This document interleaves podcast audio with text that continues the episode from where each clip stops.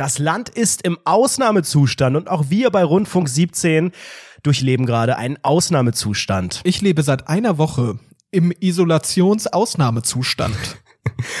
Xavier Naidu lebt ab sofort auch im Ausnahmezustand, auch darüber reden wir. Und wir reden über das Arbeiten in der Zukunft. Mobile Office, ist das schon Ausnahmezustand? Ich denke ja.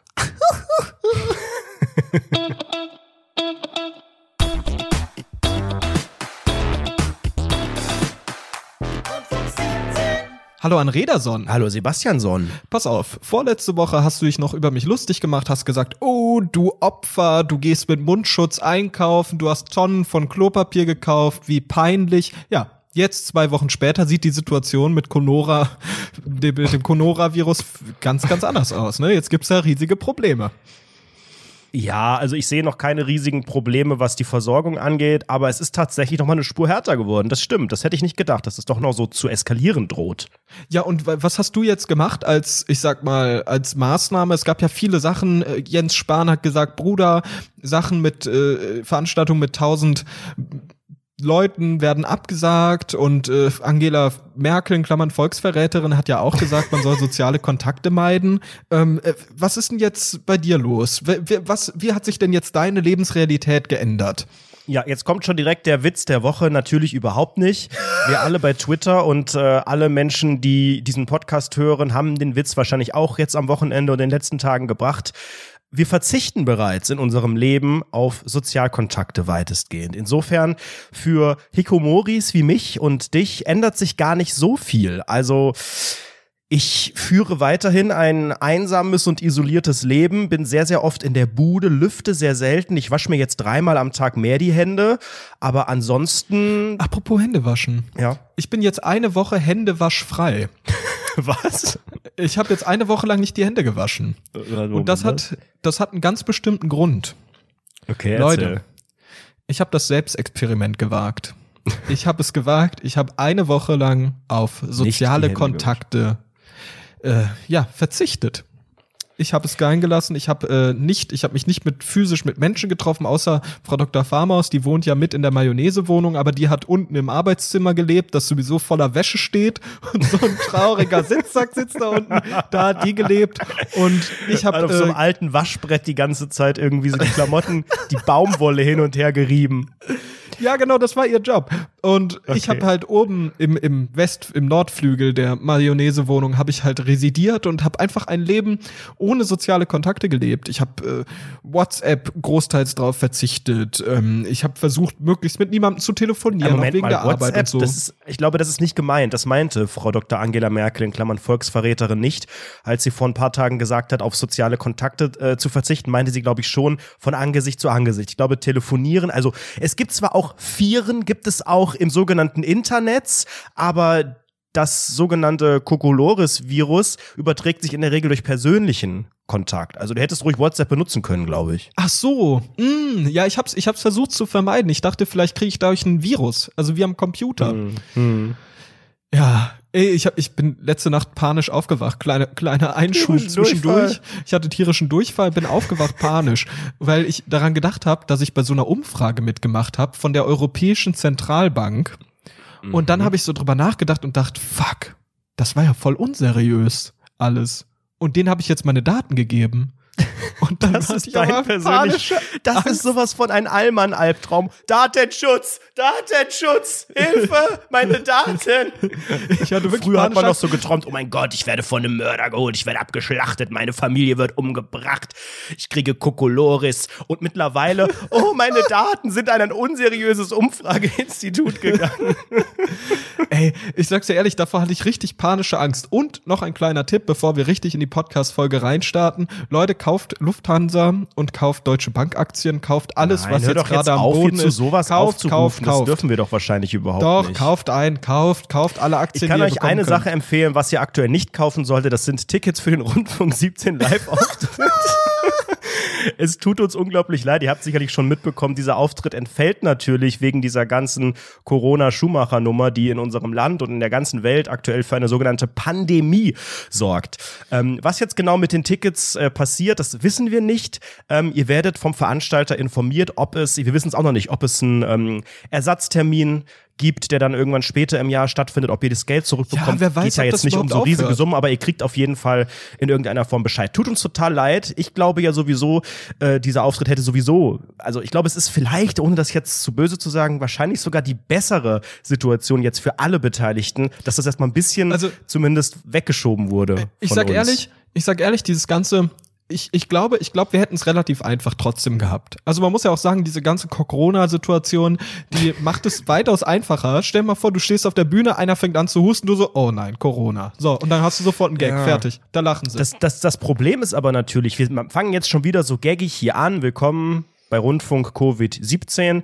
Ähm, nichtsdestotrotz, es ist ja schon für manche Menschen ein ernstes Thema. Ich weiß, wir sind die lustigen jungen Leute, wir sind nicht so richtig gefährdet, wenn wir keine Vorerkrankung haben. Wir ähm, haben aber ja alle eine gewisse Verantwortung und auch wenn dieser Auftritt, ähm, auch wenn bei diesem Auftritt vermutlich sowieso nur irgendwelche 21,3-jährigen äh, Lehramtsstudentinnen gekommen wären, ähm, die tragen das ja dann auch wieder in ihre Scheißdörfer zurück. Ähm, Ja, vor allem auch in die und da- Also ich möchte, ich möchte nicht dafür verantwortlich äh, sein am Ende, dass äh, hier äh, Coca-Cola jetzt im ganzen Land verteilt wird. Das könnte ja wirklich daran liegen. Also wir, wir müssen ja, wir hatten ja Insights in die ähm, Ticketzahlen, was so verkauft wurde, auch im Rahmen von Rundfunk 17 und so. Da gab es ganz, ganz spezielle Algorithmen, die das berechnet haben, woher die Leute kommen und so. Und ja, da haben wir schon einen sehr, sehr guten einstelligen eine gute einstellige Zahl an Menschen erreicht, die äh, sich Tickets gekauft haben. Es wäre auf jeden Fall geil geworden, aber ähm, aufgeschoben ist nicht aufgehoben. Aufgeschoben ist nicht aufgehoben. Wie man als Allmann, der Angst vor Datenschutzskandalen äh, Skandalen hat, Alter, wo wer hobelt, wird Späne säen. ernten. Ernten, ja. Ja, nein, aber Ja. es ist, es jetzt, jetzt zurück zu deinem Sozialexperiment. Was ist denn der Unterschied jetzt von dieser letzten Woche zu einer normalen Woche? Du bist ja freiberuflich tätig, hast so ein bisschen Uni, bist aber ansonsten, also arbeitest auch viel von zu Hause, bist gern und oft zu Hause. Unterscheidet sich denn so eine Woche ähm, Isolation überhaupt von deinem restlichen Leben? Nee, war wie immer. Und damit, und damit, und damit, das war's. Es ist ja jetzt eigentlich die goldene Zeit von Podcasts, weil wenn alle in Quarantäne sind, die haben ja alle Zeit, die Mediennutzung steigt. Also wir könnten jetzt hier vier Stunden Podcast machen und die Leute würden sich's geben. Deswegen, wir müssen jetzt schon die ein würden sich das auch so Basti. geben. Also grundlegend äh, muss ich mal ganz kurz meine Situation erklären. Ähm, ich habe äh, auf dem Papier ein paar verschiedene Angestelltenverhältnisse, arbeite frei noch und Uni-Zeug und bin natürlich Influencer hauptberuflich ähm, und Megastar oder arbeitslos, je nachdem, wie man sieht. ähm, und äh, ich habe sowieso das Privileg, dass ich sehr, sehr viel von zu Hause aus arbeiten kann. Ich mache eigentlich so gut wie, ich kann so gut wie alles, ich kann alles von zu Hause aus machen, aber bequeme mich doch öfter mal ins Büro rein, ähm, um so ein bisschen Flagge zu zeigen für Deutschland und für mich. Ähm, und äh, versuche mich irgendwie kreativ auszutauschen mit Kollegen und so weiter und so fort. Aber grundlegend habe ich immer mindestens so zwei Tage in der Woche Homeoffice, der Rest bin ich im Büro. Ähm, und diese drei Tage Büro sind halt jetzt in dieser Woche entfallen, sondern ich habe wirklich dann alles aus dem Homeoffice heraus gemacht. Mhm. Das war ein Unterschied. Ähm, ich bin nicht einkaufen gegangen, also rausgegangen bin ich überhaupt nicht. Ich bin nicht einmal, habe ich die Wohnung verlassen, außer auf die Loggia, aber ich weiß nicht, ob das unbedingt zählt. Da habe ich halt geraucht die ganze Zeit wie ein Schlot. Das ist Ähm, auch sehr, sehr gut für die Lunge. Mhm, Ja, genau, das war super. Also ich jetzt jetzt sowieso, jetzt sowieso, wenn man wenn man überlegt, dieses ganze Virus, wie heißt das nochmal? Karamba, Karamba 19, ich weiß es auch nicht. Ähm, wenn man sowieso das bedenkt, dann ist es sowieso sehr, sehr gefährlich zu rauchen, weil das ja doch eine Lungenerkrankung ist und äh, das ist vielleicht ein bisschen lebensmüde von mir. Mhm. Und so habe ich dann halt mein Leben organisiert. Im Prinzip habe ich nichts gemacht. Ich saß einfach nur den ganzen Tag zu Hause, habe meine sozialen Kontakte gemieden. Ähm, das, das fing halt äh, am, am Montag fing das halt an, indem ich so ein bisschen Schnupfen hatte. Ich habe ja erzählt, dass ich irgendwie geil saufen war, irgendwie feiern, Party letzte Woche. Ja, das hat überhaupt nicht gut getan mir. Ich war einfach noch mal verkatert und dann ging es mir halt scheiße. Ich hatte Kopfschmerzen und so weiter. Habe ich mir gedacht, ach komm, fuck it. Jetzt wird meine Woche zu Hause geblieben. Nachher habe ich Cock, Cock wird 19 und dann äh, will ich will ich auch niemanden anstecken, besonders keine alten Leute. Und alte Leute sind ja überall in Deutschland. Mhm. Und so habe ich mich dann dafür entschieden, einfach mal die Woche Isolation zu leben. Bin, wie schon gesagt, nicht rausgegangen. Ich habe von zu Hause aus gearbeitet. Ähm, das, das war ein ganz, ganz interessantes Experiment. Ich habe äh, in Galileo-Manier habe ich mir extra eine Schutzweste angezogen, falls da Trümmer runterkommen könnten oder so. Währenddessen ist ja auch eine gefährliche Zeit. Ähm, ich würde auch vielleicht die Zeit, die ich dort gehabt habe, das waren ja jetzt sieben Tage, das sind ungefähr, wie viele Fußballfelder sind das? Ja, das sind zumindest 14 D-Mark. Ja, genau, 14 D-Mark. Genau. Und äh, das ging halt letzte Woche Montag los, also genau vor einer Woche. Und äh, das war eigentlich ein Tag wie jeder andere, weil ich in der Regel sowieso montags Homeoffice habe. Hab halt reingestartet, hab getippt, gearbeitet, geworkt. Ich hatte viel zu tun, hab dann irgendwie. Geworkt? Hast du auch getwerkt? Ich habe auch getwerkt ähm, und ich bin ganz normal um. Ich stehe immer so zwischen neun und zehn Uhr auf morgens und ähm, bin dann ja, gegen halb zehn oder so aufgewacht, äh, habe dann gemerkt, okay, ich habe einen Anruf verpasst und sollte vielleicht jetzt direkt anfangen zu arbeiten. Also habe ich, hab ich sofort angefangen zu arbeiten. Ähm, der Tag war relativ lang, weil viel zu tun war, saß dann bis, keine Ahnung, bis zehn Uhr oder so am Abend dran und habe geworkt. Ähm, und danach habe ich im Prinzip und das war dann äh, wirklich sehr, sehr repräsentativ für alles, was ich dann gemacht habe. Frau Dr. Farmers war ja, wie schon gesagt, um mich herum, aber ich habe trotzdem die ganze Zeit Videospiele dann gespielt, als ich fertig war. Ich habe einfach die ganze Zeit gezockt. Und der erste Abend, der lief halt so ab, dass ich halt Videospiele gespielt habe bis 0 Uhr. Und dann dachte ich, ja, ich kann ja aber noch ein bisschen spielen. Auf einmal war es 5 Uhr morgens. So. Und da ging dann die Odyssee los. Dieses ganze dieses ganze Experiment hat meinen Schlafrhythmus völlig zerstört. Am Freitag war der Overkill. Nee, am Donnerstag. Am Donnerstag, da bin ich um 19 Uhr eingeschlafen, um 3 Uhr aufgewacht, bis 7 wach geblieben und dann um 12 Uhr wieder aufgewacht mit tierischem Durchfall. Das ist doch auch ein Symptom von Corona-Grün. Und, und so lief dann jeder Tag ab. Also ich bin wirklich aufgewacht, dann immer später, Erstmal war es dann 10 richtig. Ja, aber sag mal, hast du auch die Tag. Fenster abgeklebt oder die Rollos unten oder du hast doch, hast doch trotzdem noch ein Gefühl für Uhrzeiten. Das ist doch nicht, ich nicht Teil von, von einer Quarantäne oder von daheim bleiben, das dass man völlig so Zeit verliert. Völlig, völlig, völlige Verantwortungslosigkeit, was, was irgendwelche Standorte, also physische Bewegungen an einem ist ja schlimm, Ort. wie du verwahrlost auch. Das ist ja, bist ja, bist ja kein Mensch mehr. Verwahrlosen, Entschuldigung, nur weil ich hier seit drei Tagen nicht geduscht habe oder was. Das ist keine mhm. Verwahrlosung. Guck aber ja. zurück zu dem sozialen sozialen Ding, weil ich meine, wir haben ja in den vergangenen 106 Folgen von Rundfunk 17 keinen Hehl draus gemacht, dass wir sehr gut auch damit klarkommen, mal nichts zu machen, mal nicht unter Leuten zu sein. Wir gehören eher zu den Menschen, die ihren sozialen Akku gerne auch laden, wenn sie allein sind und die da ganz gut drauf klarkommen. Jetzt äh, ist das aber ja immer sehr leicht gesagt, wenn man eigentlich die Freiheit hat, trotzdem was zu unternehmen, wenn man arbeiten ist oder irgendwie unter Menschen ist, Uni, Schule, was auch immer, ihr kennt das sicherlich, dann ist man ausgeglichen. Wenn man jetzt aber gezwungen ist oder eben möchte, dass man gar keine anderen mehr trifft. Hat das was verändert bei dir? Also hast du jetzt Verlangen nach anderen Kontakten? Hat sich das irgendwie auf deine Psyche, auf deine Gesundheit niedergeschlagen, dass du so ein bisschen isoliert bist oder ging's, weil du ja zumindest eine Person an der Seite hattest? Ich weiß nicht, von wem du sprichst mit einer Person. Na, die, die Kellerschlampe da unten. Die Kellerschlampe, die war die ganze Zeit im Schrank unter der Treppe eingesperrt, neben der Waschmaschine. Das war's, sie musste Spülmittel trinken. Und das war ein schöner Anblick, als ihr Mund so geschäumt hat. Das war schön. Ähm, nee, ich, ich, ich weiß es nicht. Also ich denke, ich denke schon, das kann einen sehr, sehr krank machen. Also soziale Isolation ist ja wirklich ein, ist ja wirklich ein Ding, da könnte man von krank werden. Meinst du wirklich? Mann, Anredo. Also Entschuldigung, wir kennen diese Hikomori-Typen und die sind doch alle nicht gesund. Ich kenne das von Sims. Da gibt's ja auch diesen roten Balken. Gibt's da nicht diesen, heißt der nicht sozial, der Balken? Genau, der heißt sozial. Der war bei mir immer leer. Und wenn du als Sim, ich habe ja immer meine Sims eingesperrt in ein einmal ein Quadratmeter großes Gebäude und dann äh, war der Sozialbalken einer, der, der am schnellsten rot war und dann sind die so verzweifelt, weil die keine anderen Leute haben. Ich persönlich habe das noch nie an meinem Körper gemerkt. Ich habe aber auch zwangsläufig spätestens alle zwei oder alle aller später, ja drei Tage nicht. Also selbst an einem Wochenende äh, ja, Freitag sehe ich ja, hab, bin ich ja normal arbeiten, Montag wieder. Also in den seltensten Fällen passiert das wirklich mal, dass ich Samstag und Sonntag niemanden um mich habe. Und dann denke ich am Montag nicht, boah, geil, Menschen, sondern denkst so, okay, wow, Menschen.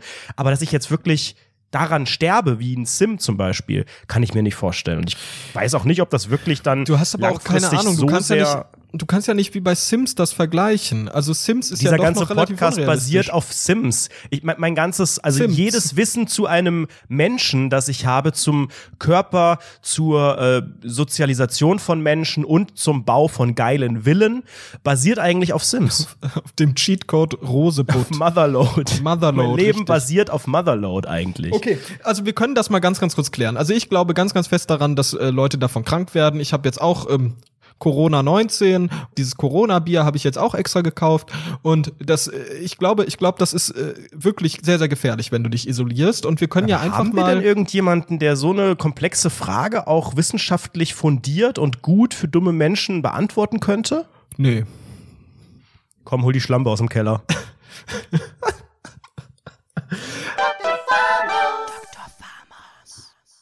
Komm mal bitte ran, du musst mal ganz kurz was erklären. An Rederson glaubt nicht daran, dass man von Einsamkeit krank wird.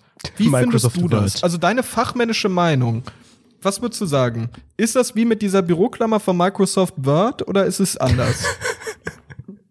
Was ist denn mit der Büroklammer los, ganz kurz? Ja, wo ist die eigentlich? Geht's dir gut? Ich glaube, der geht's ganz toll. Hat man da Also mal ich denk, Fieber gemessen, bevor die in den. Supermarkt gegangen ist? Mm, hoffentlich, hm? also jetzt pass mal auf. Einsamkeit, ne? Das ist ja ein Wort, mit dem können sich sehr, sehr viele Menschen aus der Rundfunk 17 Gemeinde identifizieren. Das ist ja irgendwo Infizieren. infizieren.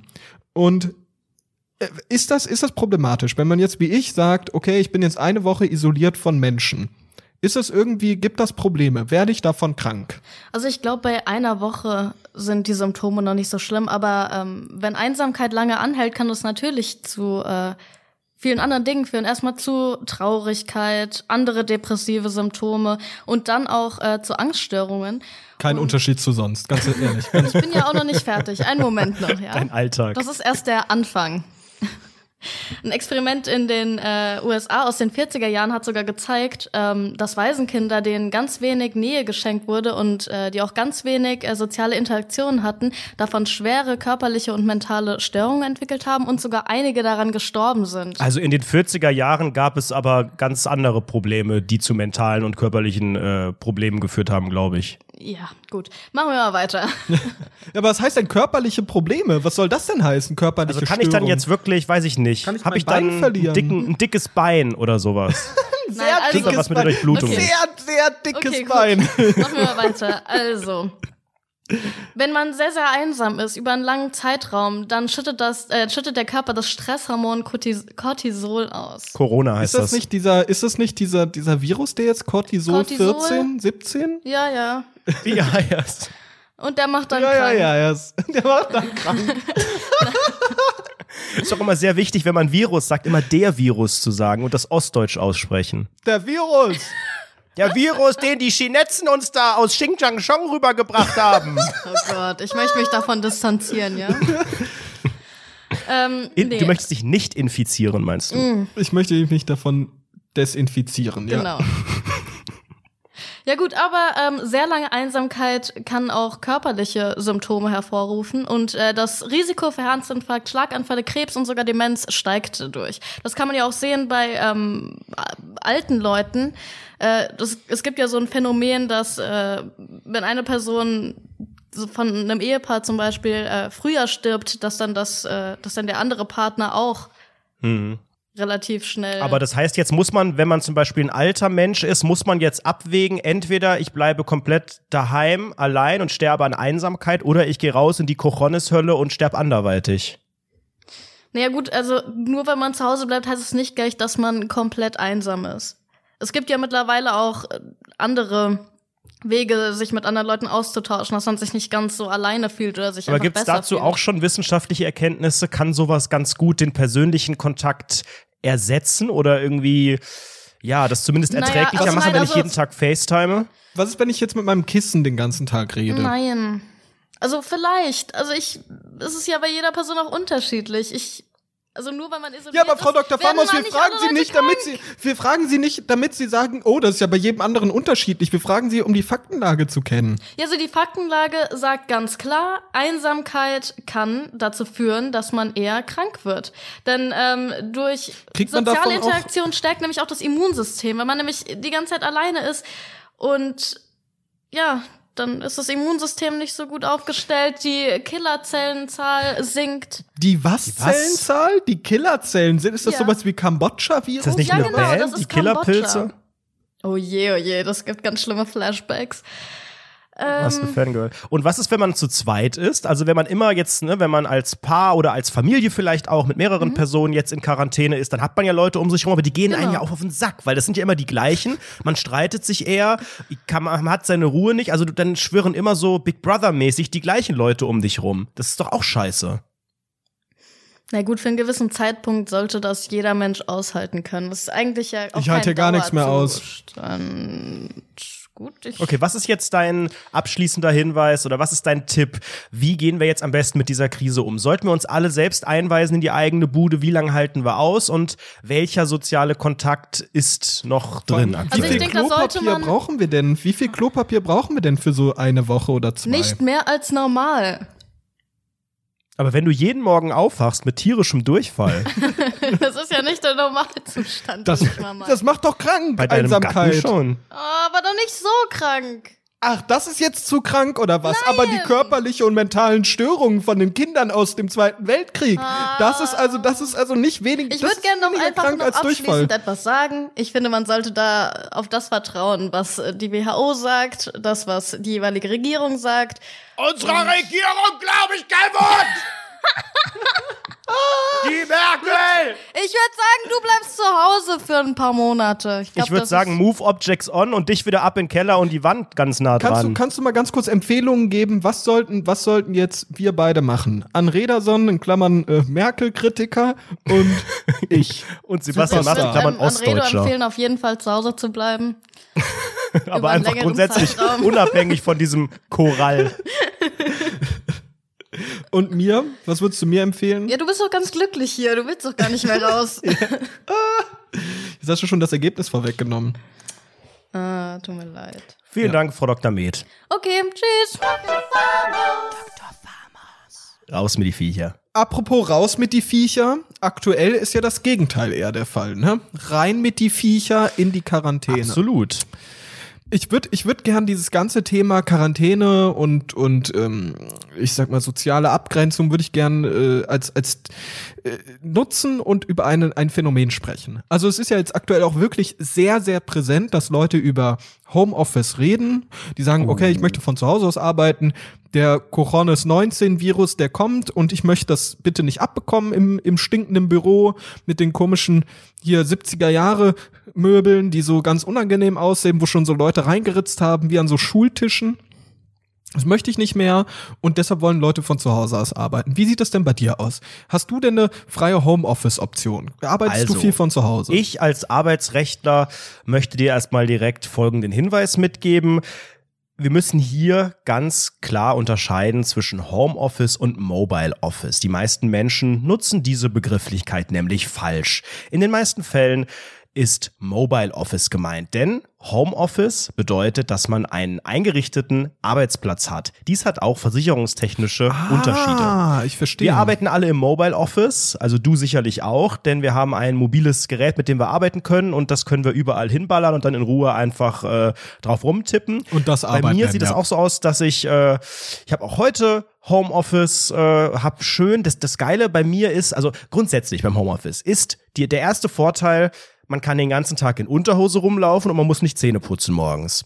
Der zweite Vorteil ist, man spart sich den Weg zur Arbeit und kann deswegen eigentlich bis 8.59 Uhr schlafen und dann erstmal vier Stunden aus dem Bett. Also bei mir persönlich. Sahne abkeulen, auch ein ganz großes Thema während des Mobile Office. Und an sich natürlich einfach dieses, dieses, dieses Gefühl, dass man gerade bezahlt wird, während man zu Hause arbeitet. In, ich mache gerade wieder Gänsefüßchen. Ich hatte tatsächlich, ich habe seit einem Jahr oder so eigentlich Mobile Office, mhm. ähm, unabhängig Office. von wie sehr dem du das hier, jetzt Mobile Office nennst, Ja. wie so ein Idiot. Äh, Ich nenne das jetzt straight Mobile Office, weil diese ganzen Keks in der Gesellschaft das falsch aussprechen. Prätentiös finde ich ja, das. vielleicht meinen auch einige Homeoffice. In den meisten Fällen ist es aber wirklich das sogenannte mobile Office.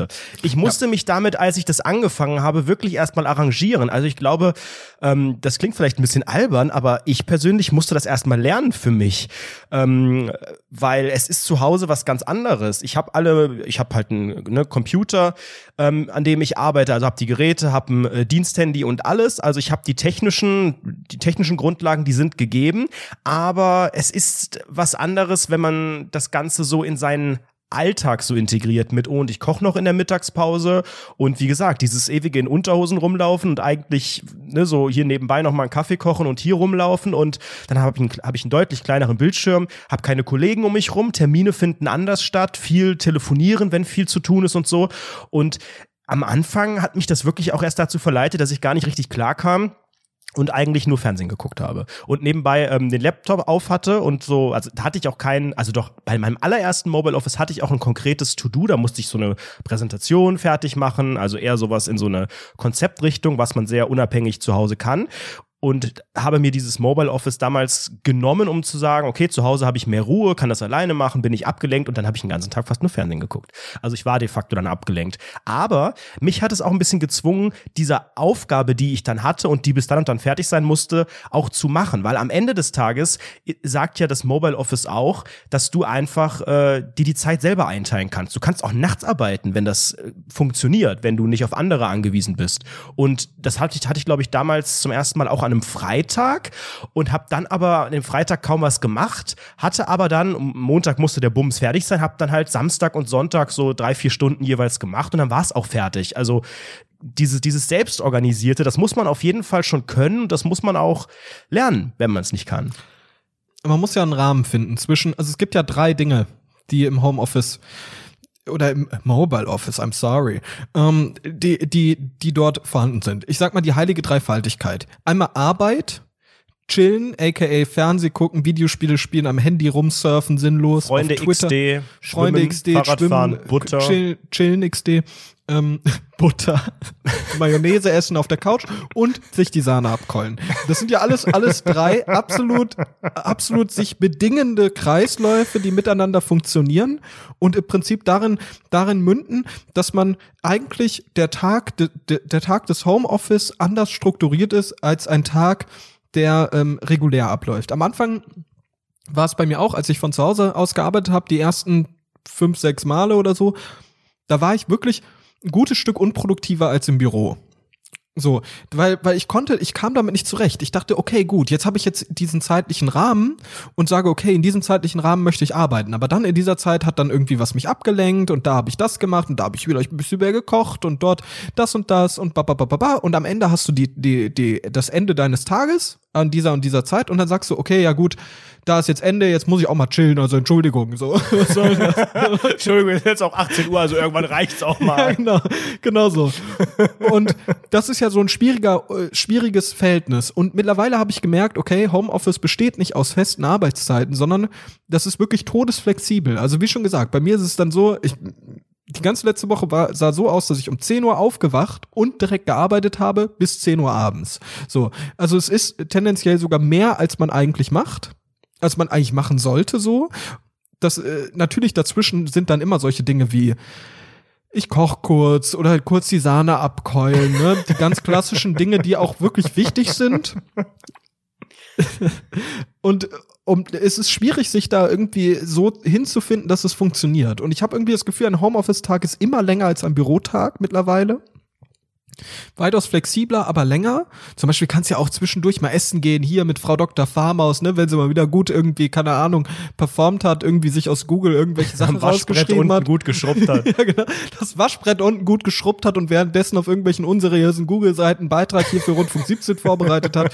Dann gehe ich auch mal mit dem Mäuschen essen. Experimente aus den 40ern gefunden hat. Ja, dann, dann ganz offen, dann gehen wir auch einfach mal zusammen essen und ich bezahle sogar, ja, ich bezahle sogar Getränke. Also die Getränke werden schon bezahlt dann in diesem Moment und ich mhm. denke mir so, das ist ja auch eine Gegenleistung, die da kommen muss und ich muss ja auch einfach mal ein bisschen als der Mann im Haus, der patriarchale Mann, der das Geld nach Hause bringt, sie geht ja, sie ist ja arbeitslos oder studiert oder so, keine Ahnung, ich verstehe das alles gar nicht und da muss man einfach auch mal als Mann so ein bisschen zeigen, hey, so, so wird das gemacht und ein gutes Vorbild zeigen. Ne? Weil, die, weil das Mäuschen muss ja auch irgendwann mal Teilzeit arbeiten und dann hier das Kinder werfen und sowas ist ja alles, alles Teil der Struktur. Nein, also es ist, es ist im Prinzip ja so super flexibel und damit muss man ja zurechtkommen. Und man muss auch damit zurechtkommen, dass man irgendwann im Homeoffice sagt, okay, gut, ich bin jetzt es ist halt nicht wie auf der Arbeit, dass du von dann bis dann einen abgesteckten Bereich hast. Und da muss man sich irgendwie voll dran gewöhnen. Und man muss halt irgendwie, man kann, finde ich, nicht ins Homeoffice gehen mit dem Gedanken, ja, dann habe ich da noch irgendwie was und da könnte ich noch ein bisschen was tun oder sowas, sondern du musst dir ja richtige, richtige Ziele und richtige Tasks, richtige ja, Aufgaben. Das können wir setzen. ja im Leben grundsätzlich nicht. Ich finde, es ist unglaublich, also viele unterschätzen Ziele setzen, also sowohl privat als auch beruflich. Weil erstmal sich diese Ziele zu setzen, heißt ja, dass man sich damit schon sehr, sehr tief auseinandergesetzt haben muss. Ja, klar. Heute an meinem Homeoffice-Tag war es auch so, dass ich mir in meinem beruflichen Terminkalender, da wo normalerweise dann wirklich richtige Termine stehen, mir selber so Termine halt für mich reingemacht habe. So diese drei, vier Themen möchte ich heute machen. Und ich habe mich äh, während dieses Tages heute null an diese Aufteilung gehalten, weil ich gemerkt habe, okay, irgendwie ich, ne, und habe aber am Ende trotzdem irgendwie alles gepackt. Gut, ich habe auch die Hälfte nochmal auf morgen verschoben, weil ich morgen wieder Homeoffice habe. Mobile, pardon, Mobile Office.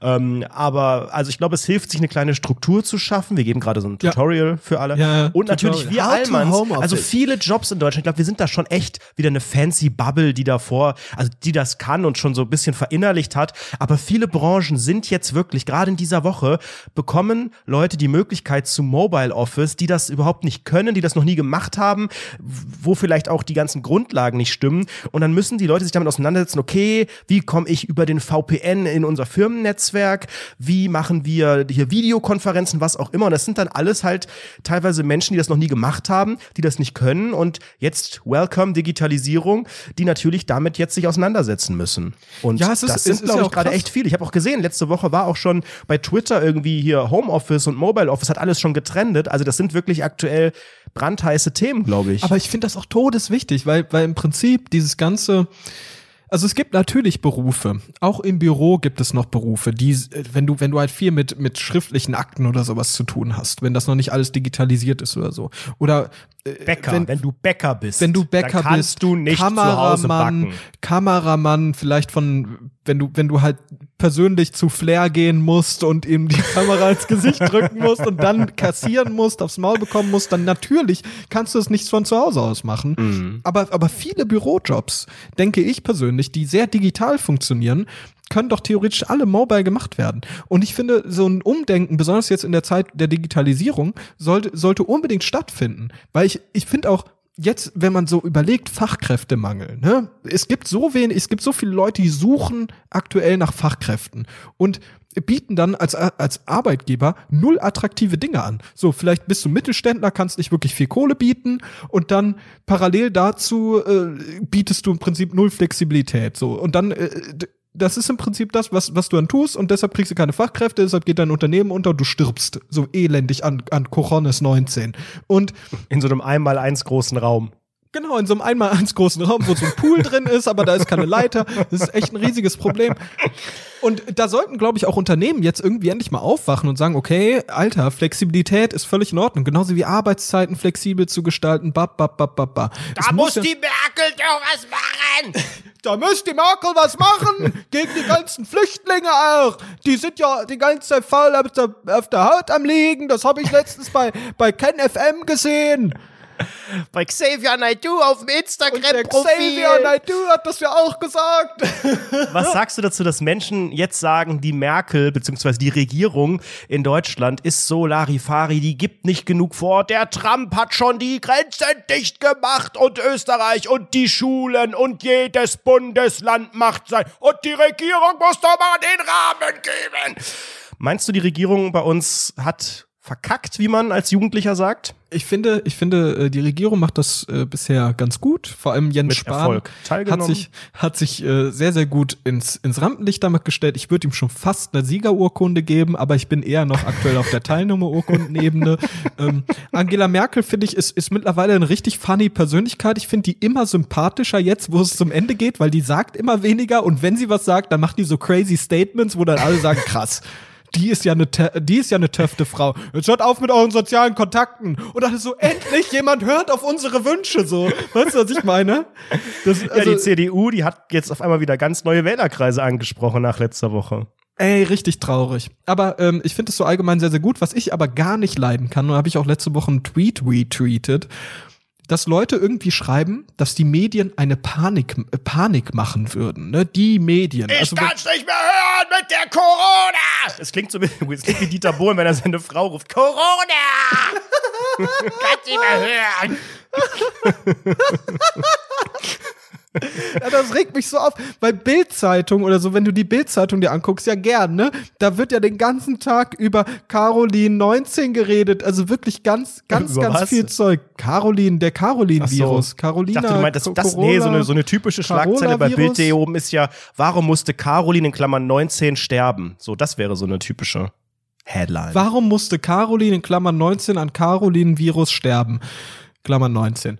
Und das, das, das, das kann ich dann verstehen, wenn Leute sagen so, oh, das ist aber jetzt irgendwie so sehr, sehr effekthascherisch und das macht jetzt ja, aber Panik. dass, die, dass, die, dass der kleine Mann in Deutschland gegen den großen Axel Springer Verlag kämpft, das ist ja wirklich sowas wie, Achtung, Covid gegen Goliath. Komm, der war gut. Ja, der war gut. Ist ja gut. Und wir müssen uns anhören die ganze Zeit, dass wir Panikmache machen, obwohl wir einfach so eine ganz normale Berichterstattung darüber machen. Der öffentlich-rechtliche Rundfunk in Ach, Deutschland. du bist der öffentlich-rechtliche Rundfunk ich jetzt bin, in ich bin Tom Burrow. Ich habe ruf gerade an du aus dem Krankenhaus aus 36 Siegburg. Cent mehr demnächst, oder was? Und ich wollte ich wollt kurz mal aus dem Krankenhaus in Siegburg anrufen. Hier sitzt mein, meine, kranke Frau Dr. Farmaus neben mir und ich wollte einfach sagen, dass die ganz sicher keine Umwelt Hey, ganz ist. kurze Frage. Lebt der Vater von Tom Buro noch oder ist der jetzt hier auch hier an Karamba? über den Jordan gegangen. Ja, keine Ahnung, Alter. Ich darf das auch gar nicht sagen, Mann. Ich glaube, ich darf mich gar nicht darüber lustig machen.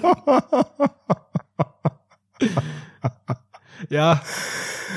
Ja. Ach ja, Ja, wenn ich nächste Woche keinen Job mehr hab, naja. einfach wieder ein Schmunzler.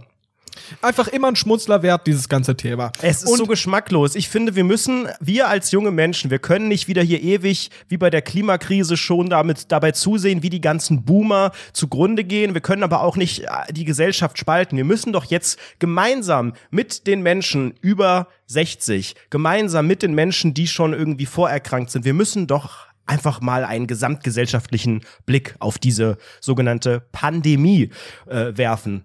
Und das können wir nicht, wenn wir hier über Tom Buros Vater irgendwie Gags machen, weil der uralt ist wahrscheinlich.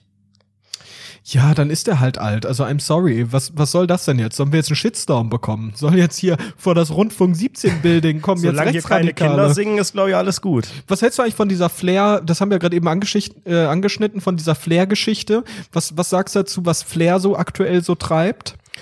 Ach, ich hab, ich kenne Flair nicht so richtig. Ich habe nur mitbekommen, dass der sehr, sehr stark auf Konfro ist, dass er sehr stark mit den Medien gebrochen ist, dass er aber trotzdem andererseits natürlich auch jede, jede. Schlagzeile mitnimmt. Ich weiß nicht, ob da wieder ein Album kommt oder was, keine Da kommt Ahnung. ein Album, ja. Da kommt Ja, Atlantis. äh, pff, nee, habe ich, hab ich keinen Bock. Finde ich langweilig, finde ich uninteressant und allein jetzt schon wieder dem die Plattform zu geben. Nee, ich finde den so uninteressant. Also, Ey, ganz offen, dass du den uninteressant findest, kann ich gar nicht verstehen. Ich finde, das ist einer der kuriosesten, witzigsten Menschen, die es gibt. Äh, In seinen Interviews auf jeden Fall und allgemein die ganze Darstellung. Natürlich, also Kopfgelder auf Menschen aussetzen und so und einen Kameramann schlagen, finde ich nicht ganz so fair. Die haben's doch verdient! Die RTL-Scheißpresse. Ey, das habe ich so oft gelesen. die den Xavier rausgeworfen. Los! Auf den nächsten Kameraden! Guck ich nie wieder die SDS! Weißt du, was ich so krass fand?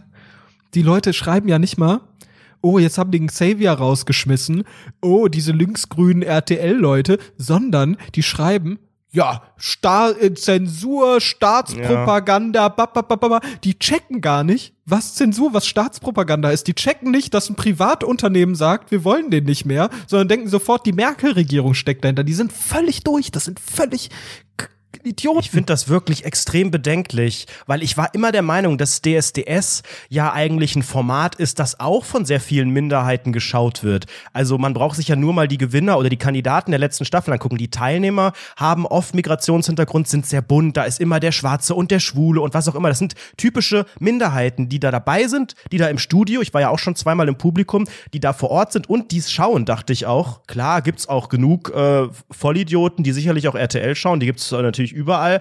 Aber ich war dann sehr, sehr erstaunt, wie das Feedback dann bei Facebook und Instagram, teilweise auch bei Twitter, wie Menschen, die DSDS-Fans sind und eigentlich kein rechtes Gedankengut haben sollten, wie ich finde, wie die auf einmal genau das geschrieben haben, was du dann nämlich gesagt hast, nämlich hier Zensur und dann sowas wie, also es gab so drei Gruppen. Es gab die eine Gruppe, die gesagt hat, äh, Zensur und ist doch nicht so schlimm. Dann gab es die Truppe, die gesagt hat, aber er sagt doch eigentlich die Wahrheit. Und es gab die ganz krasse Nazis drunter, die gesagt haben, also dann gab es Leute, die haben gesagt, ja, sehr schade, ich fand ihn, finde seine Musik gut, aber kann die Entscheidung verstehen. Und dann gab es die, die Subdiskussion, warte mal ab, wenn die Flüchtlinge zu dir nach Hause kommen und dich abstechen. Also auch solche gab es da. Und es ist vollkommen eskaliert. Alter, das ist also wirklich, wirklich Wahnsinn. Also kurz nochmal Zusammenfassung. Jetzt zum Ende des Themas möchten wir nochmal ganz kurz zusammenfassen, über was wir überhaupt geredet haben. Xavier Naidu hat so, wurde so ein Song gelegt, so ein A Cappella-Song, wo er mit seiner ekelhaft säuseligen Stimme da so reinsingt und singt dann irgendwas von wegen, ich paraphrasiere das jetzt mal, dass wenn die Gäste die Gastgeber irgendwie morden oder so, jeden dann Tag. jeden auch. Tag morden. Wenn jeden Tag ein, ein, ein Gast, einen Gastgeber das Leben stiehlt oder irgendwie sowas, ne? Es gibt, also Polizeistatistik muss man sich einfach mal geben. Unter Zuwanderern ist nicht, ist nicht kategorisiert äh, Asylsuchende oder sonstiges, aber wenn man sich die Polizei, äh, Polizeistatistik ansieht, dann ist es schon krass, ähm, wie viele Zuwanderer im Prinzip äh, Mord über das Jahr hinweg begehen, prozentual viel größerer, viel größerer äh, Impact als Deutsche. So, da muss ich mich jetzt letztens mit auseinandersetzen, weil äh, wieder rechte Leute in irgendwelchen Kommentaren irgendwelchen Quatsch geschrieben haben und ich musste es dann rechtfertigen und so und musste halt sagen, hey, seid bitte nicht rechts, liebe Grüße. Aber es ist echt krass. Also da, da muss man sich das äh, wirklich mal angucken.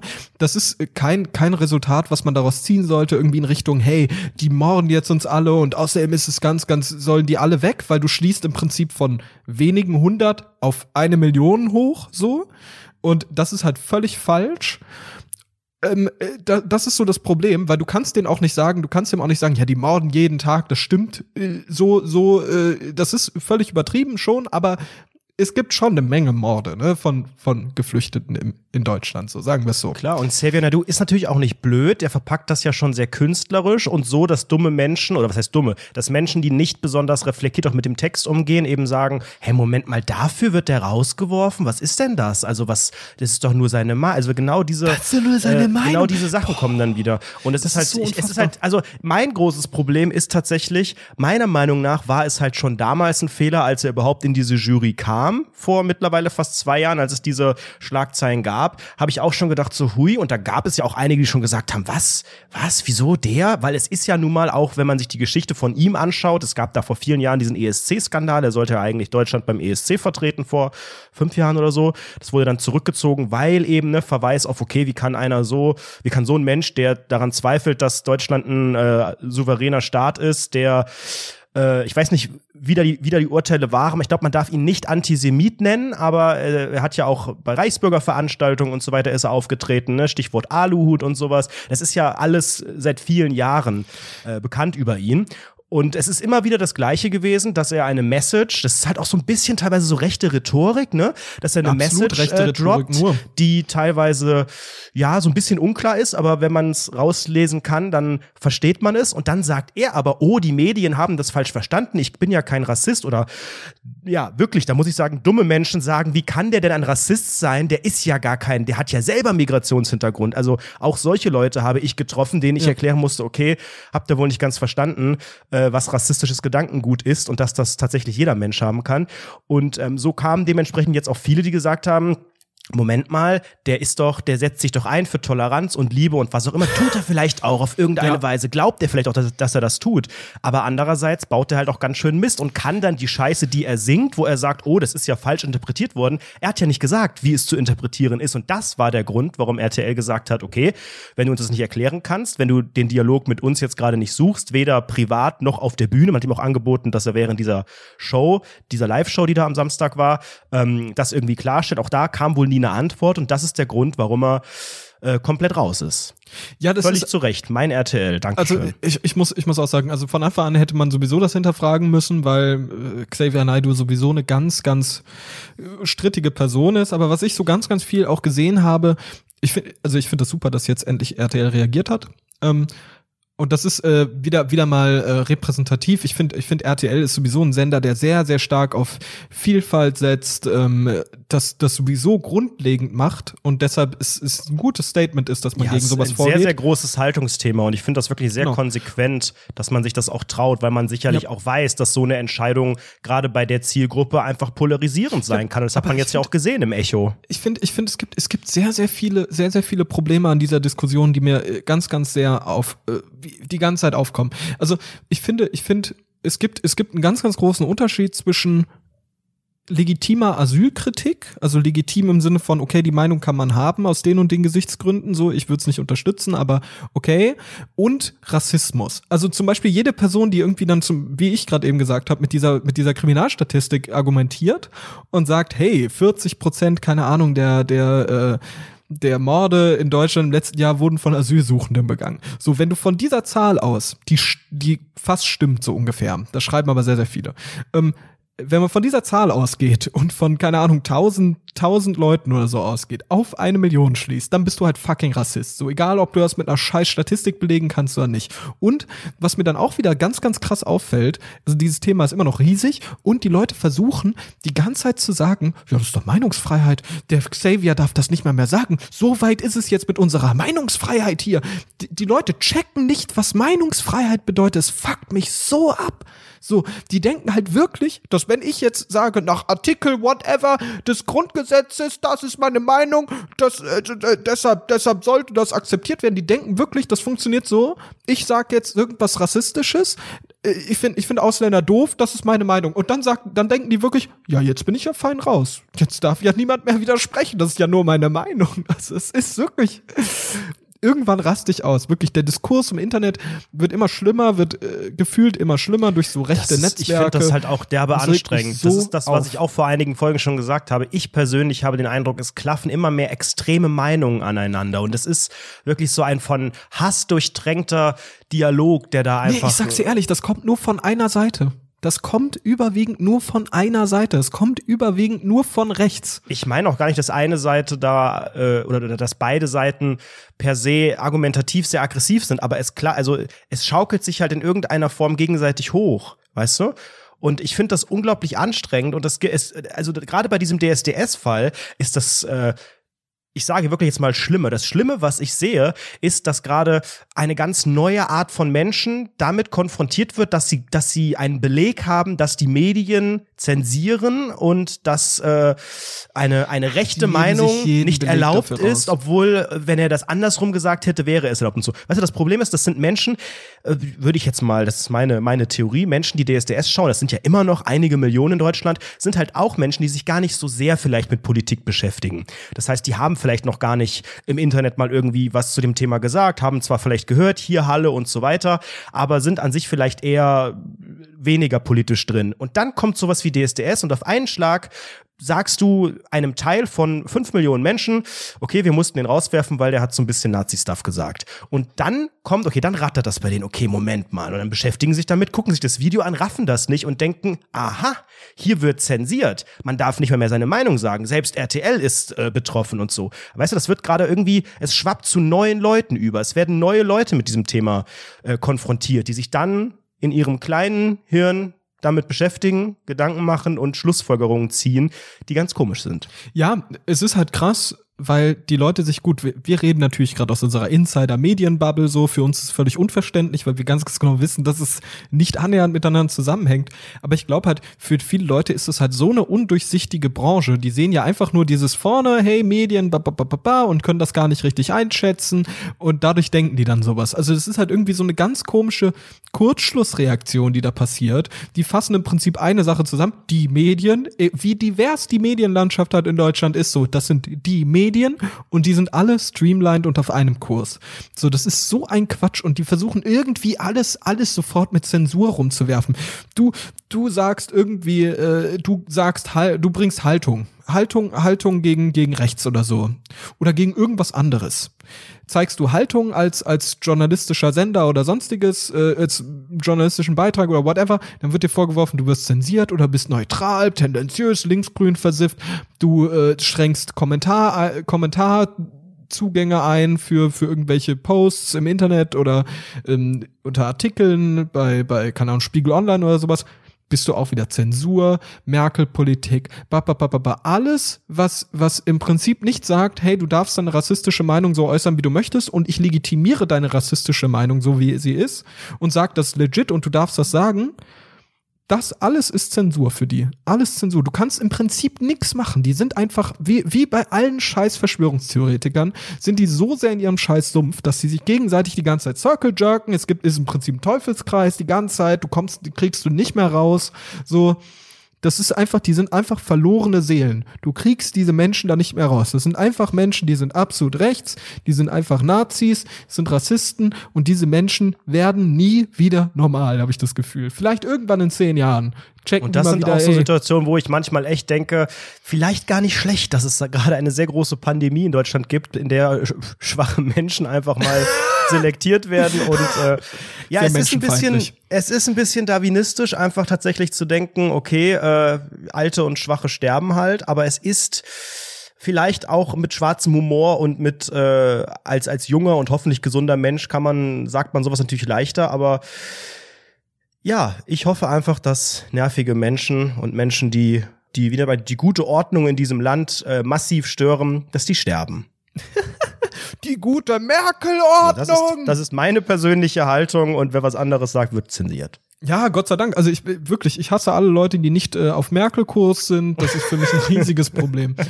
Äh, es, das geht, es geht mir absolut, absolut gegen den sogenannten Strich. Pass mal auf. Ich würde, ich würde gerne noch mal ähm, auf mein Selbstexperiment zurückkommen und kurz einfach einen finalen Abschluss geben. Wie war mein Selbstexperiment? Okay. Wie hat sich das alles angefühlt?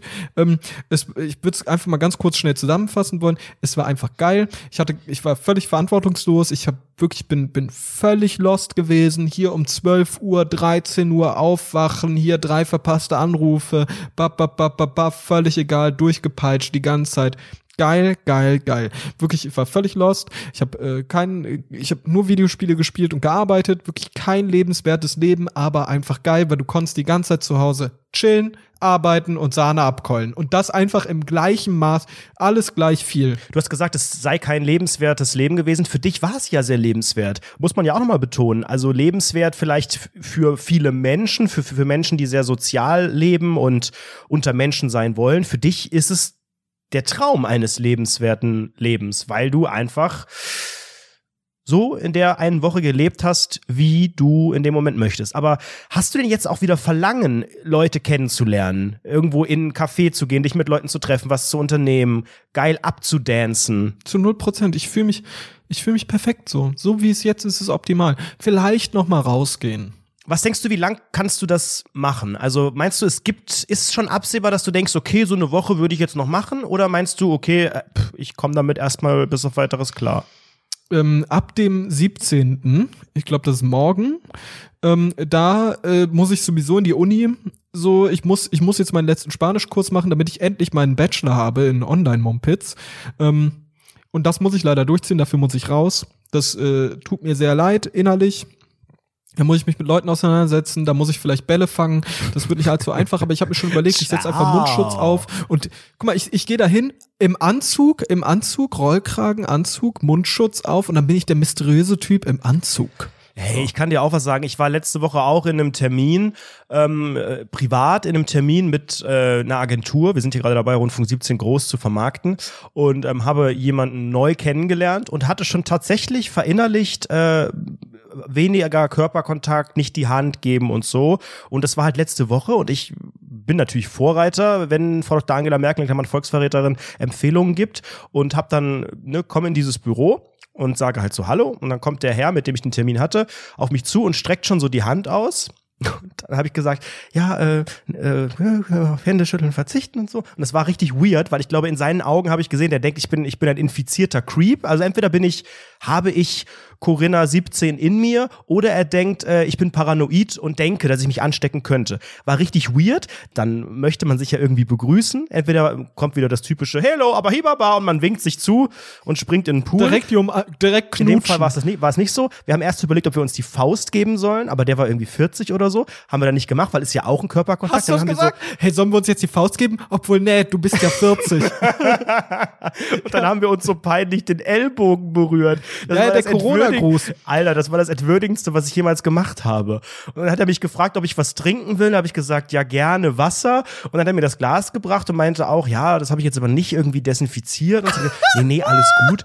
Und dann musste ich ihm, glaube ich, und dann hatte ich das Bedürfnis, ihm zu erklären, dass ich nicht paranoid bin, dass ich nicht äh, wissentlich infiziert bin, dass ich einfach nur versuche, im Sinne der Gesellschaft. Können wir das mal äh, nachspielen? okay. Können wir das mal bitte nachspielen?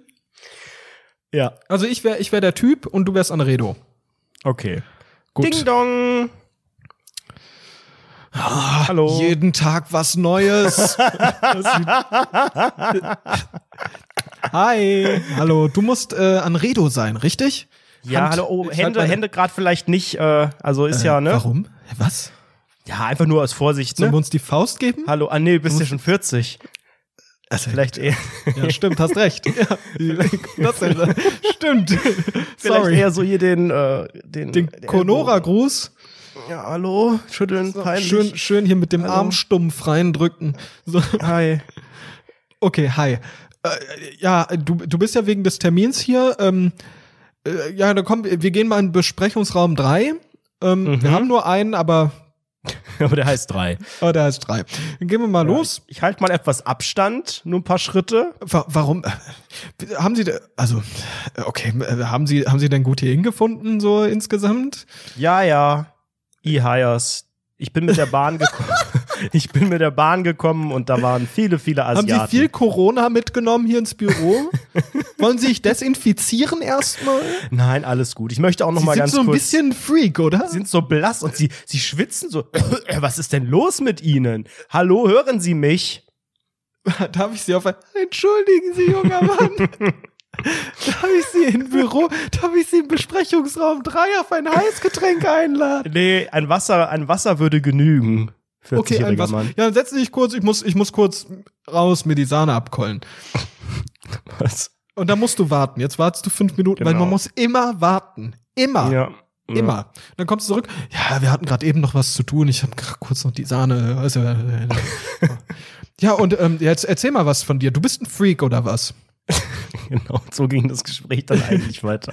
Ja. ja, nee, das war halt einfach tierisch unangenehm, weil ich dann gemerkt habe, ähm, das war halt an so einem Punkt, als noch nicht alle, ich weiß nicht, es werden bei dir noch Hände geschüttelt? Ich habe den Eindruck, das wird schon weniger. Ey, Dicker, ich bin seit einer Woche in Quarantäne. So. Okay, du kriegst es nicht mit, ja. Wirklich es ist aber ja auch so schwierig, weil es ja so eine Konvention ist und gerade wenn man neue Leute kennenlernt, man denkt da, also für mich ist ja ein Händeschütteln von neuen Leuten, okay, ich finde das auch manchmal eklig und gerade wenn die andere Person irgendwie schmutzige eklig. Hände hat oder zu trockene oder was auch immer, ich versuche schon Körperkontakt grundsätzlich zu vermeiden, aber ich empfinde Händeschütteln halt nicht unbedingt als Körperkontakt. Das gehört für mich dazu, wie Hallo sagen und Tschüss sagen und, äh, weiß ich nicht, unbewussten Türgriff anzufassen, weil man die Tür aufmachen muss. Also es ist halt einfach so, bei neuen Leuten zumindest ähm, mache ich das. Und dann habe ich wirklich letzte Leuten? Woche bei acht Leuten würde ich mittlerweile darauf verzichten, weil grundsätzlich soziale Kontakte. Aber bei neun ist okay ich habe den Witz schon verstanden, es war nicht besonders, also da waren heute einige bessere dabei, zum Beispiel, witzig, ja? zum Beispiel alle unsere Wortkreationen rund um Corinna.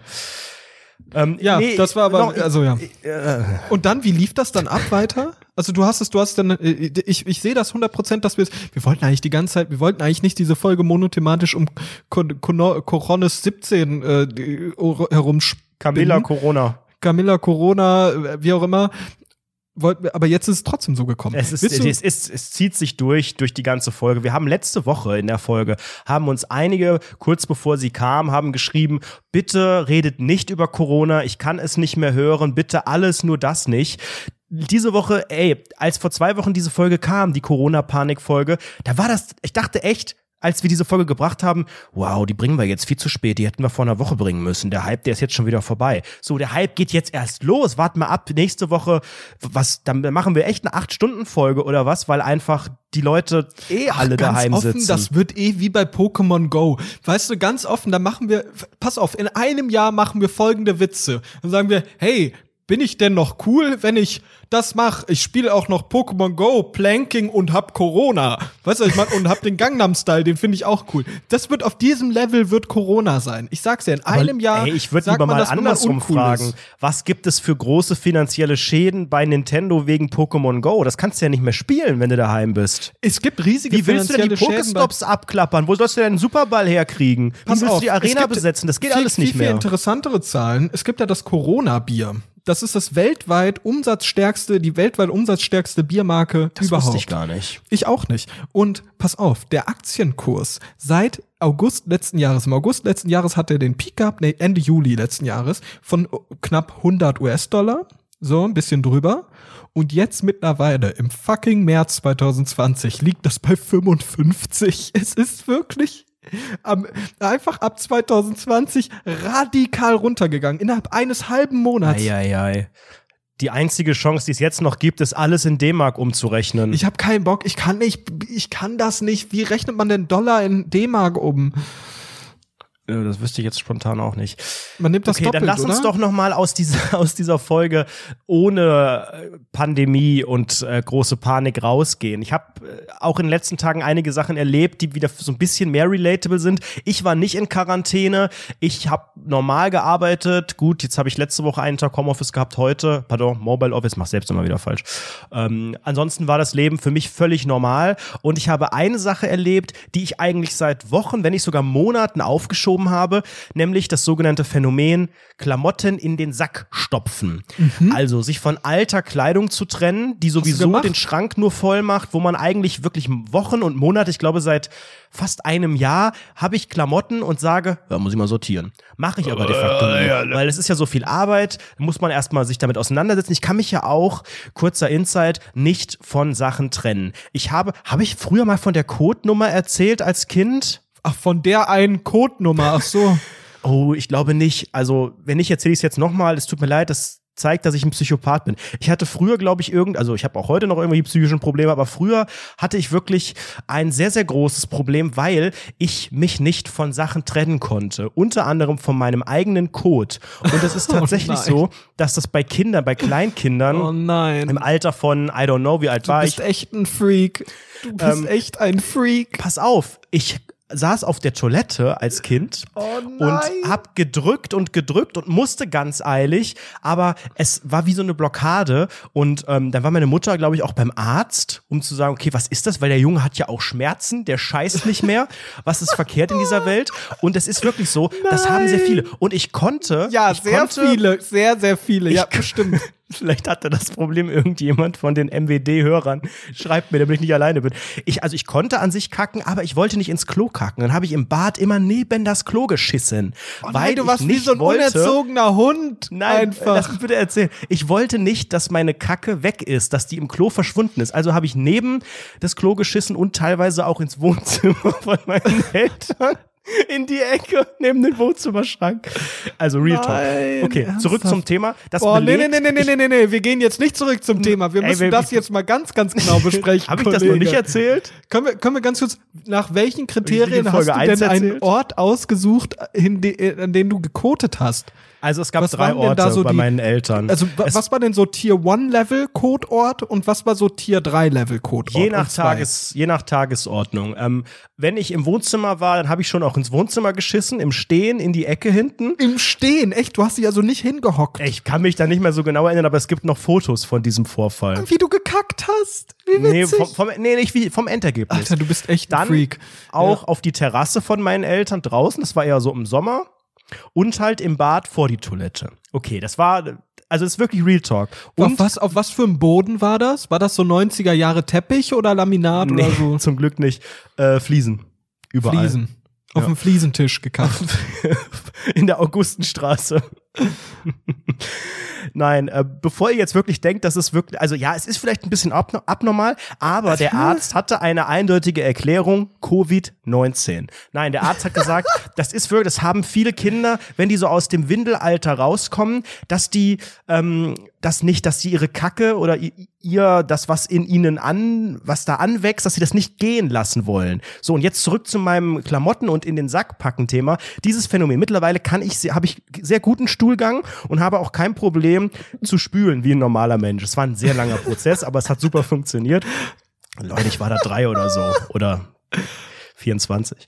Ja. Und ähm, aber ich habe weiterhin wirklich nicht mehr ganz so schlimm, aber ich habe so Verlustängste. Das heißt, die Klamotten, das sind wirklich Sachen, ey, das sind Sachen, die habe ich drei Jahre nicht angehabt oder die passen mir nicht. Bei denen, die mir nicht passen, da war ich dann sehr schmerzfrei, hab gedacht, okay, das passt mir eh nicht mehr, das hier V-Ausschnitt trägt man nicht mehr und tschüss, hat eh nur ein paar Euro gekostet, war so ein billiges Basic-Ding.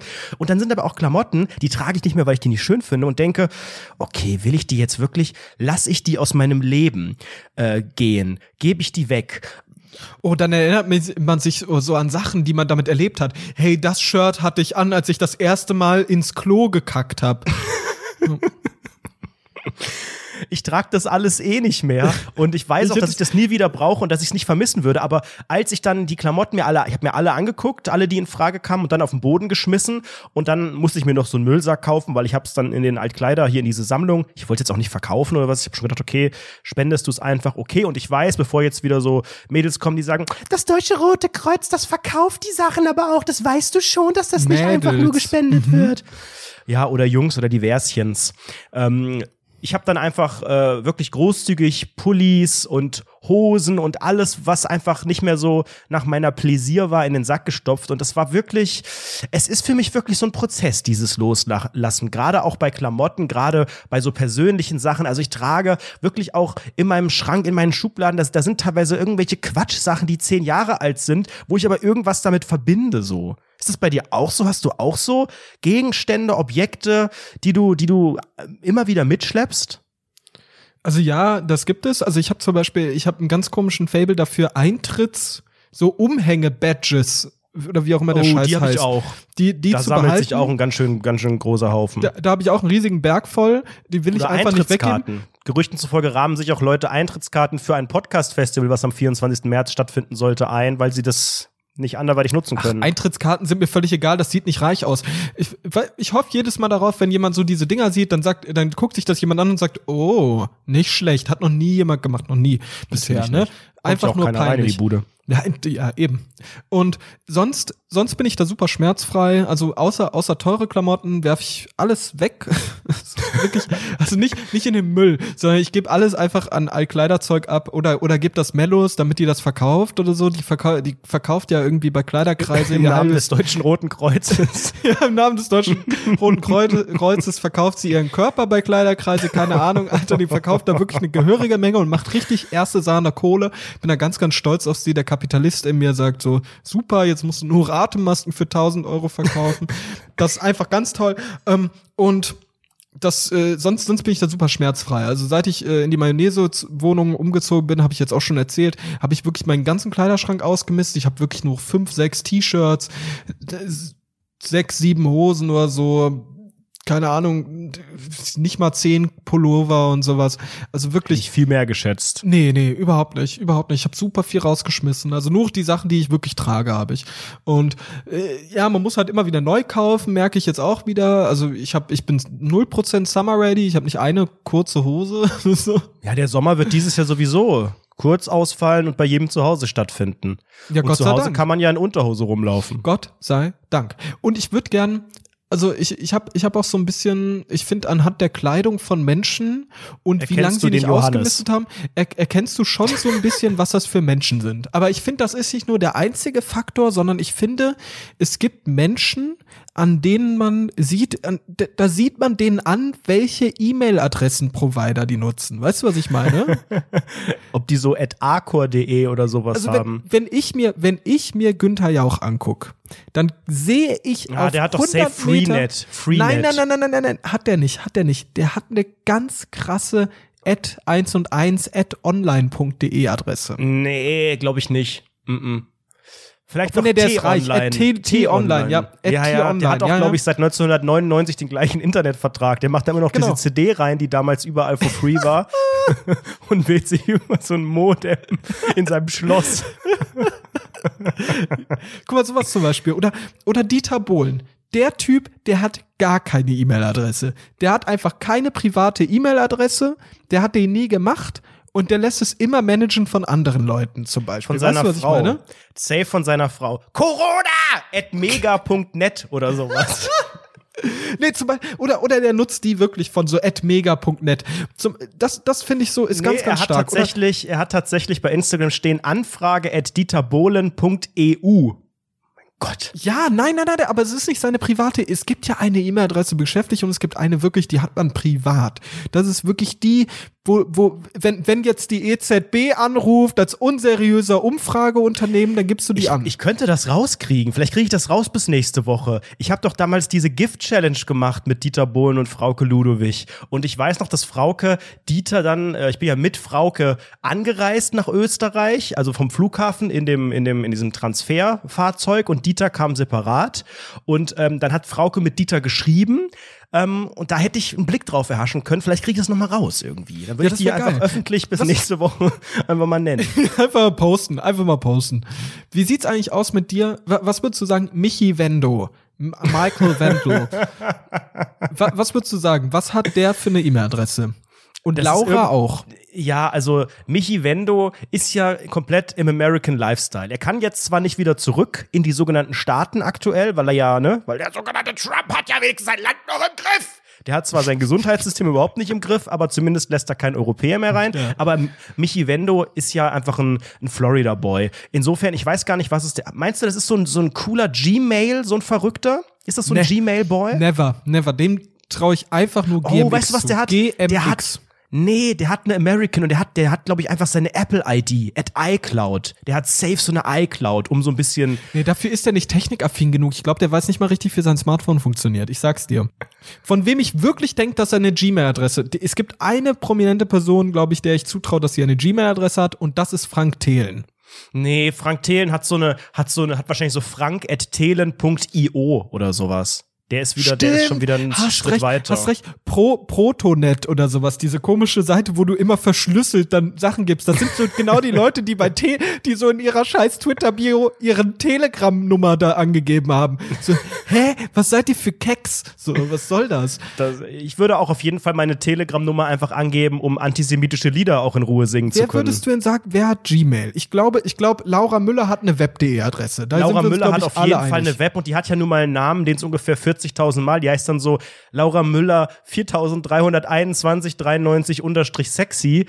Ähm, weil es den Namen halt so oft gibt. Ja, genau. Gmail ist für mich, sind so, sind so Leute, ja, so Jan Böhmermann oder sowas, weißt du, die so ein Ja, Jan bisschen, Böhmermann hat eine Gmail, ja.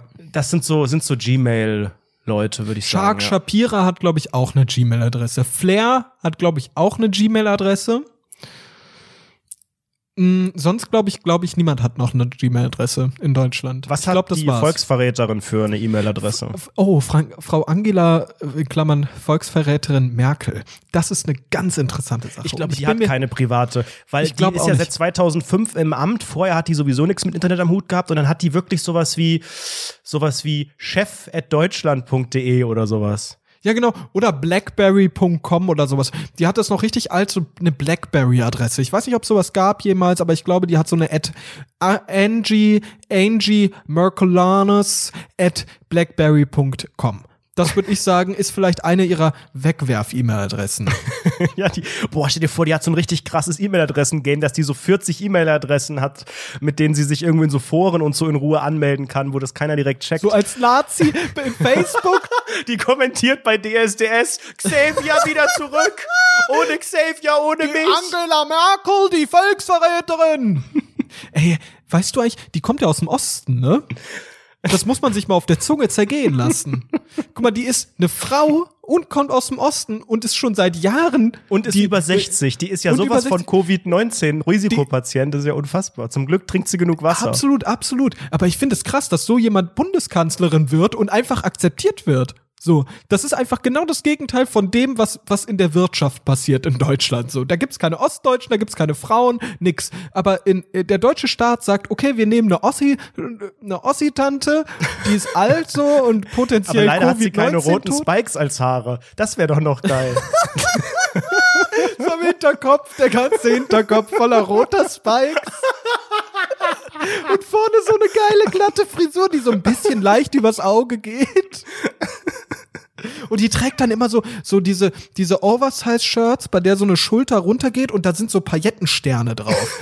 Überall. In so Neongrün. Alter. Und Safe Das ja Klapphülle nicht am. Handy. Safe. Aber darüber müssen wir Ja, Klapphülle sowieso. Leute, mit eurer E-Mail-Adresse könnt ihr euch anmelden bei patreon.com slash rundfunk 17. Da könnt ihr euch registrieren, bekommt ganz viel Bonus-Content für einen kleinen Taler und jede Folge bis zu 24 Stunden vorab. Wenn ihr uns supportet, sehr gerne dort oder im Shop auf shop.rundfunk17.de oder bei Amazon Sachen einkaufen über unseren Reflink. Alle Infos zum Support findet ihr auf unserer Webseite und aber auch in dieser äh, Beschreibung. Wie gesagt, der Auftritt am 24.03. entfällt. Falls ihr schon Tickets gekauft habt, meldet euch beim Oh, Veranstalter. Da wird es dann alle Infos geben, ob ihr die Kohle zurückkriegt oder ob es einfach nur verschoben wird. Das können wir noch nicht sagen. Wir sind auf jeden Fall sehr an einer sogenannten außergerichtlichen Klärung interessiert, denn ansonsten müssen wir nämlich eine Vertragsstrafe zahlen. Wir haben ja da einen Vertrag unterschrieben. Ripperona. Und damit. Und damit, äh, Rundfunk 17, das war's für diese Woche. Wir haben uns mal wieder richtig sehr über Coronavirus lustig gemacht. Das ist überhaupt nicht witzig, weil alte Leute sterben daran. Die Volksarena. Bis nächste Woche. Ciao.